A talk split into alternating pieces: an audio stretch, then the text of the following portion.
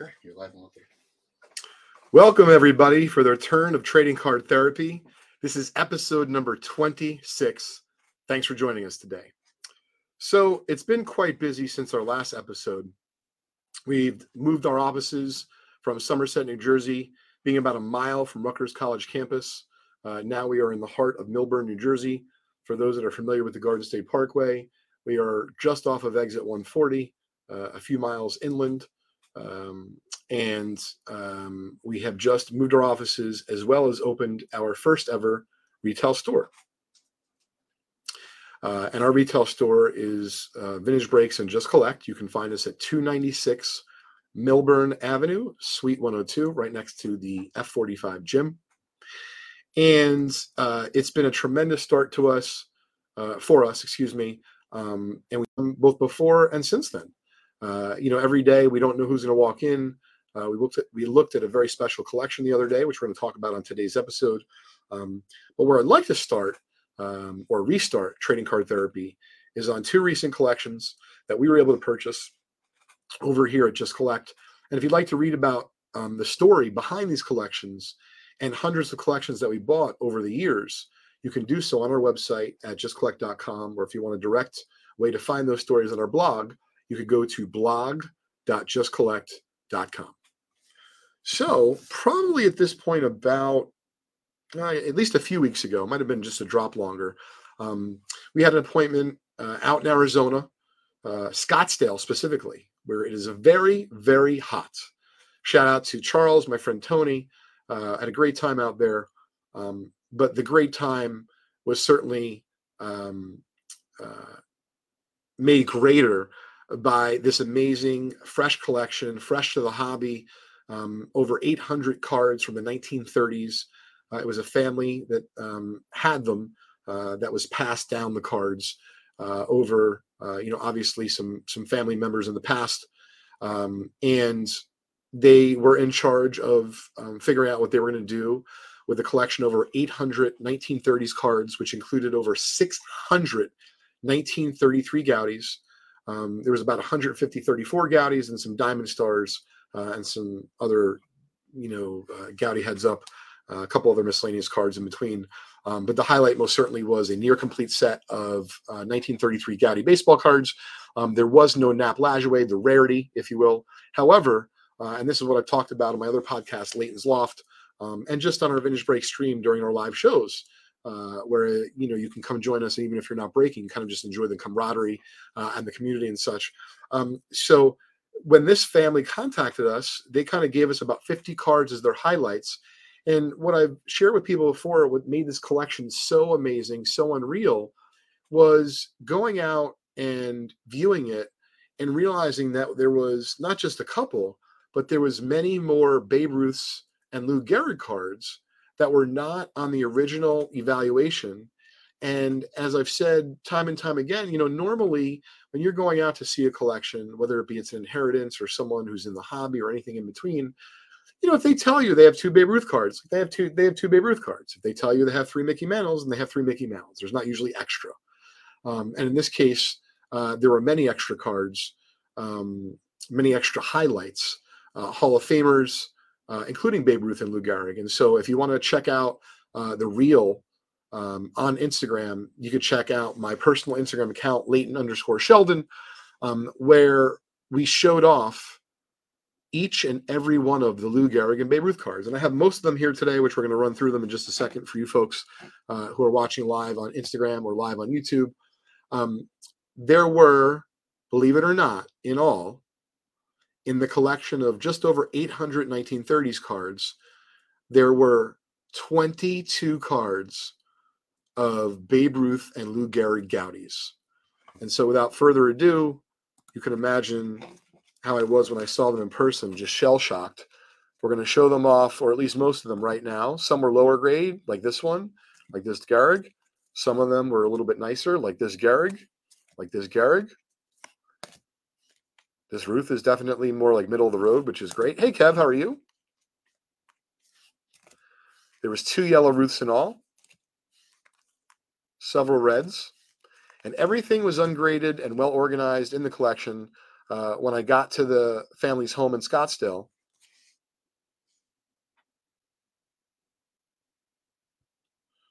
Sorry about that. We had an issue with um, our Instagram account, but we figured it out now. Uh, so we had, um, you know, multiple Ruths and Gehrigs, kind of all over the board condition wise. And if you're in the Millburn area, come by our shop. Our new store just opened last Friday, and you can see uh, the entire collection on display.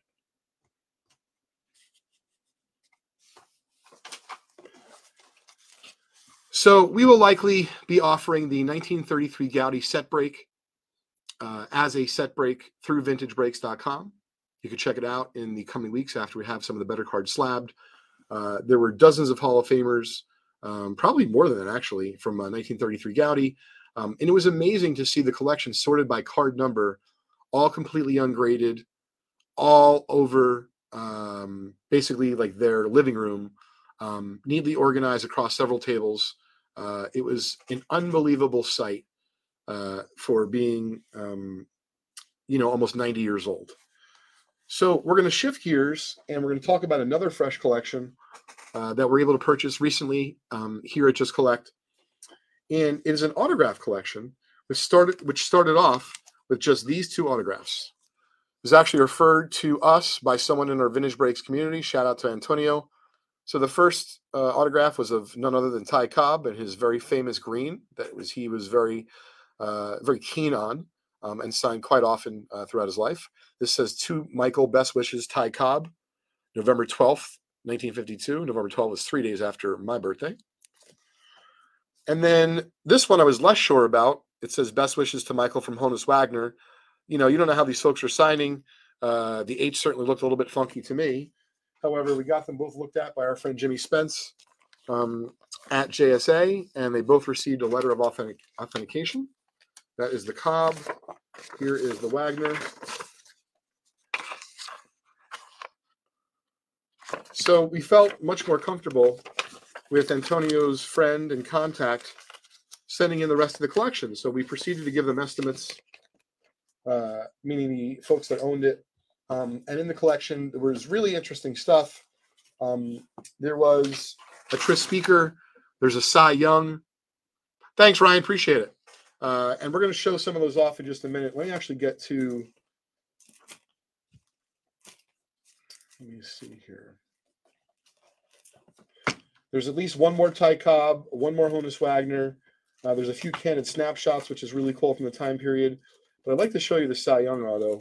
Uh, it's a beautiful signature. Haven't had one in a little while. Where is it? Oh, that's cool. Actually a couple Cy Youngs. I want to try to find the Cy Young index card. That was really nice. Tris Speaker. One second. There's six Phil Rizzutos for some reason.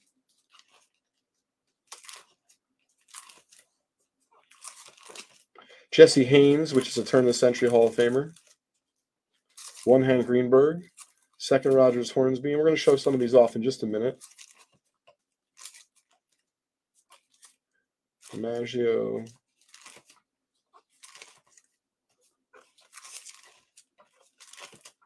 So I'll have to go through again.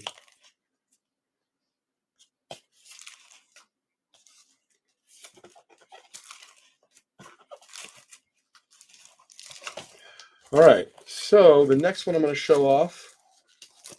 One second. Yep, the index card. Yep. I didn't see it. Okay, and also um, IG shut off. It was probably set to just like 10 inches or something. So how cool is this sheet?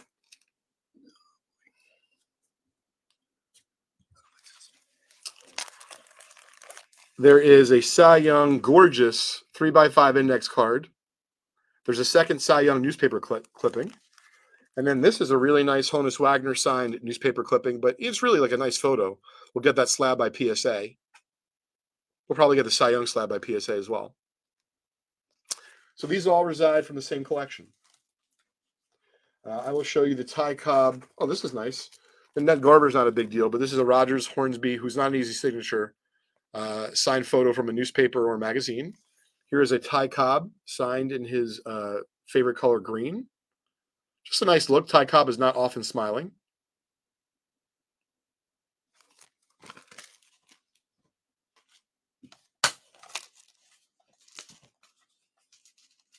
Oh, on the back of this, check these out. Here is a Cy Young photo. Now you can see the Cy is a little bit obscured by the black and white nature of the photograph slash newspaper clipping. But here's the Tris Speaker. Both really cool.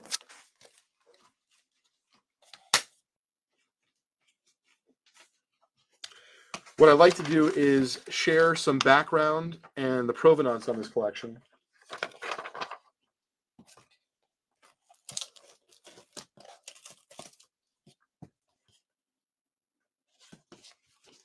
kind of leave these here, some eye candy for you to check out while we're going through the story. So, as I said, the uh, gentleman who obtained either all or most of these autographs, his name was Michael. Um, and this write up is from uh, his wife, uh, Carol. And instead of just going through it and giving you, uh, you know, some of the details, it really is quite uh, thorough uh, her description, and I found it quite enjoyable to read. So I'm going to share that with you right now, uh, straight from Trading Card Therapy, episode number 26. And once again, if you'd like to see future episodes, you can do so here every Thursday at 1:30 p.m. Eastern Time live, or we'll upload them uh, on Fridays to our Apple uh, account as well as um, you know the other uh, accounts as well, like Spotify and things of that nature. So without further ado, Carol says that her late husband, Michael, was a sports fan. She met him in college, first playing pool and then playing bridge. He loved competition for itself and maintained a sportsman generosity whether he won or lost. It endeared him to all his opponents and partners, regardless of the game involved. For the games he loved, he read, researched, and studied strategies. His first love was basketball, and he won a scholarship to Union College in Schenectady, New York. And for the rest of his life, he played for as long as he could. His second love was cards. He put himself through college on gin, got a taste of poker, and fell into a life changing affair with bridge. Interesting. At one point, he won the award in the Westchester, New York Bridge Association for the most master points won in a year. Later, he and his partner came in 11th in a World Cup pairs bridge event. After we were married, he also played golf and tennis. No day was too hot, no match too long. And I just played tennis this morning. Finally got a nice day here in New Jersey after raining for days in a row. He loved it all. We made an annual pilgrimage to the US Open. He knew every player by sight and delighted in walking near them, maybe saying hi or just pointing them out in the stands. Sundays were for Giants football, my team win or lose. Knicks basketball, my team win or lose, and the playoffs for both sports. I don't remember his spending much time watching baseball. However, baseball was his passion as a young man, 12 and 13. He collected signatures, waited for players to come and go to games, sh- sanctioned as well as practice. He was at least six feet tall at the time with a big smile and dancing eyes. I have no doubt players were drawn to him and his energy, not to mention his knowledge of their stats. I have two fan stories that illustrate his passion. We were going to Bermuda for a holiday, staying at a hotel where it just so happened held the Bermuda Bowl International Bridge Tournament. When we were at the airport waiting to board, Michael waited. Energy changed to excitement. Come on. He grabbed my hand and dragged me across the airport until we were in line. He looked at me and grinned. This is the Knicks basketball team. I peered ahead.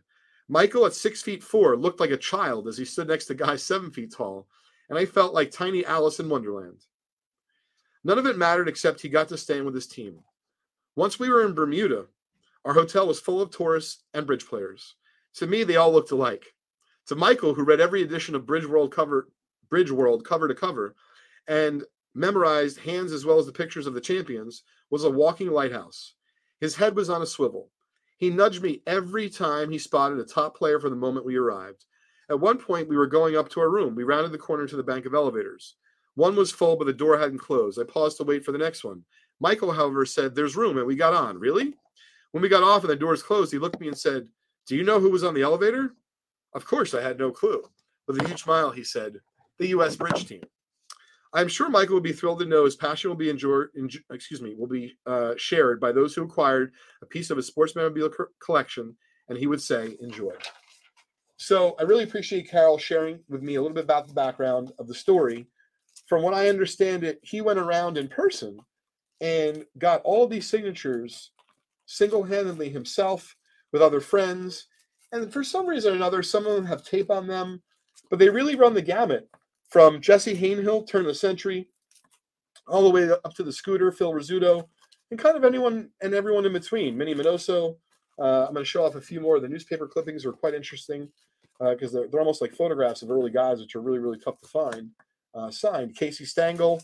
Um, we got another Tris Speaker here. Let's see what we got here in the back. I'm going to show, oh, Larry Doby, Early Wynn.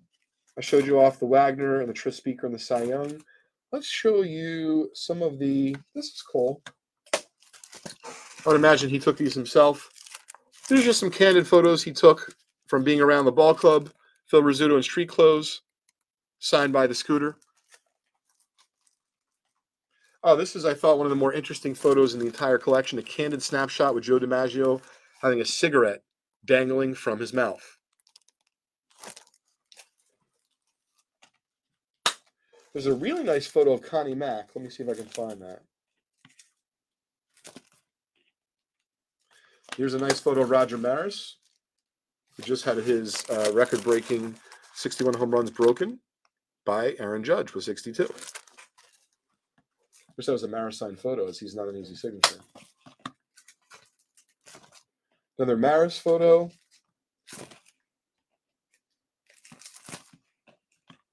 Ah, this is really cool. I love this. He's got two photos of Connie Mack in his very well known straw hat. If you're a baseball guy like myself and like Michael, Michael, if you're listening, we really appreciate the opportunity to handle your collection.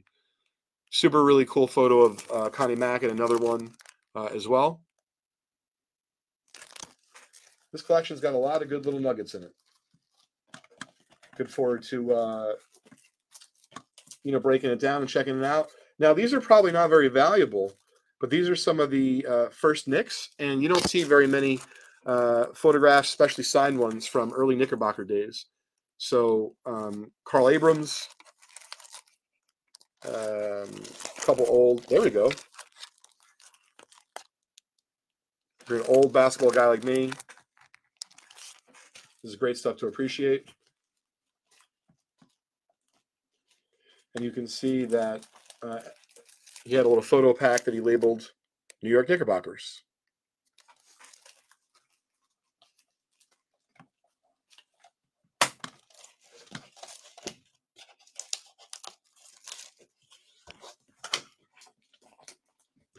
That is the Wagner and the Cobb.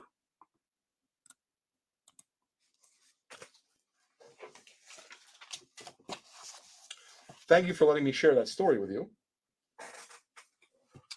And what I wanted to close with today on trading card therapy is to let everyone know that although we do this full time here at Just Collect and Vintage Breaks, and shout out to our friends at Otia Sports, um, it's possible for you to do this as well. And my advice, as far as getting fresh leads, are to give out free information. So if you want to do it on the website, like at our website, justcollect.com, We've been doing that for over a decade. It's a great way for people to find you. But if you don't want to do that and you just want to do it locally, I'd start going to, you know, the library and the bagel shop. And whether it be, you know, you wear your your favorite sports shirt or you know, you carry your business cards on you or both, and obviously not that many people even carry business cards anymore. You just kind of give your phone number. Um, you know, the reality of it is word of mouth uh, can go really far as far as becoming known within your community as the guy. And the guy being whether it be all sports cards or just baseball or just autographs or just, you know, TCG cards, um, whatever the case may be, you got to start somewhere. So if you start within your local community and folks know you as a place where they can get great free information about your love, what you're passionate about, at some point down the road, it may not be a month, it may not be a year, it may be longer, it may be shorter, and there may be a lot more than you want or a lot less. Um, but you will inevitably come across leads for collections. Um, it's just a matter of how much work uh, you're willing to put in. And I was just telling someone yesterday, you know, in a given day here, we probably receive several dozen between email and phone calls. And so when you're talking that kind of volume, you know, you need someone full time to handle the leads and you need someone else to, you know, help with the evaluations. It really is um, a lot of work. It's well worth it if you enjoy the journey and the hunt. Um, and what I wanted to share with people is, you know, we're only telling you about, mo- for the most part, the collections that we're able to buy and secure. But, you know, every now and then we're not able to buy and secure them. Uh, or, you know, we have ones that get away. And so I'm going to tell you a brief story of a gentleman who came in the other day um, and he has a completely fresh to the hobby collection with a couple 52 Bowman sets, a 51 Bowman set with an extra Mantle and a Mays. And he didn't sell yet. He told us he wants a second opinion. Really appreciated all the information I gave him. No matter how hard I tried to get the collection that day, unless I overpaid for it, we weren't going to be able to get it. So, patience is a virtue. It's a virtue when it comes to you actually got the lead you don't know when you're going to be able to close it. And then in terms of generating the leads in that funnel, and if you're in the sales field, you, you know, you've heard that terminology a lot. You have to start somewhere. So start locally in your community is my advice. Go to the card shops, go to the card shows, go to the bagel store, um, you know, go all over and let people know you love cards. And eventually someone's going to ask you, hey, you know what? Uh, Mr. So and so, I remember you told me that time that you really like baseball cards and you wouldn't believe it, but my cousin Jack, he's got an unbelievable collection and then you'll be off on your journey. And I hope today that we're able to influence at least one or hopefully several people um, that there are fresh collections out there, and you could be the next person uh, that is able to find something. And if you do, please share it with us. We'd love to hear about it. If you want to sell it, it's even better. We'd love to uh, participate in the buying and selling of, of you know fresh collections all the time. Um, but we uh, are hoping that we're going to help uh, some of you out there find the next great um, you know, big card or big autograph collection or small card and small autograph collection, but something that you're going to really enjoy and that you're going to be proud of. You'll be passionate about to share with other folks on your blog. Um, so with that, we're going to wrap up our 26th show of Trading Card Therapy. Look for us next week and each and every week at 1:30 p.m. Eastern Time here on our Instagram account, Trading Card Therapy, and our YouTube accounts for Vintage Breaks and Just Collect. Take care, everybody.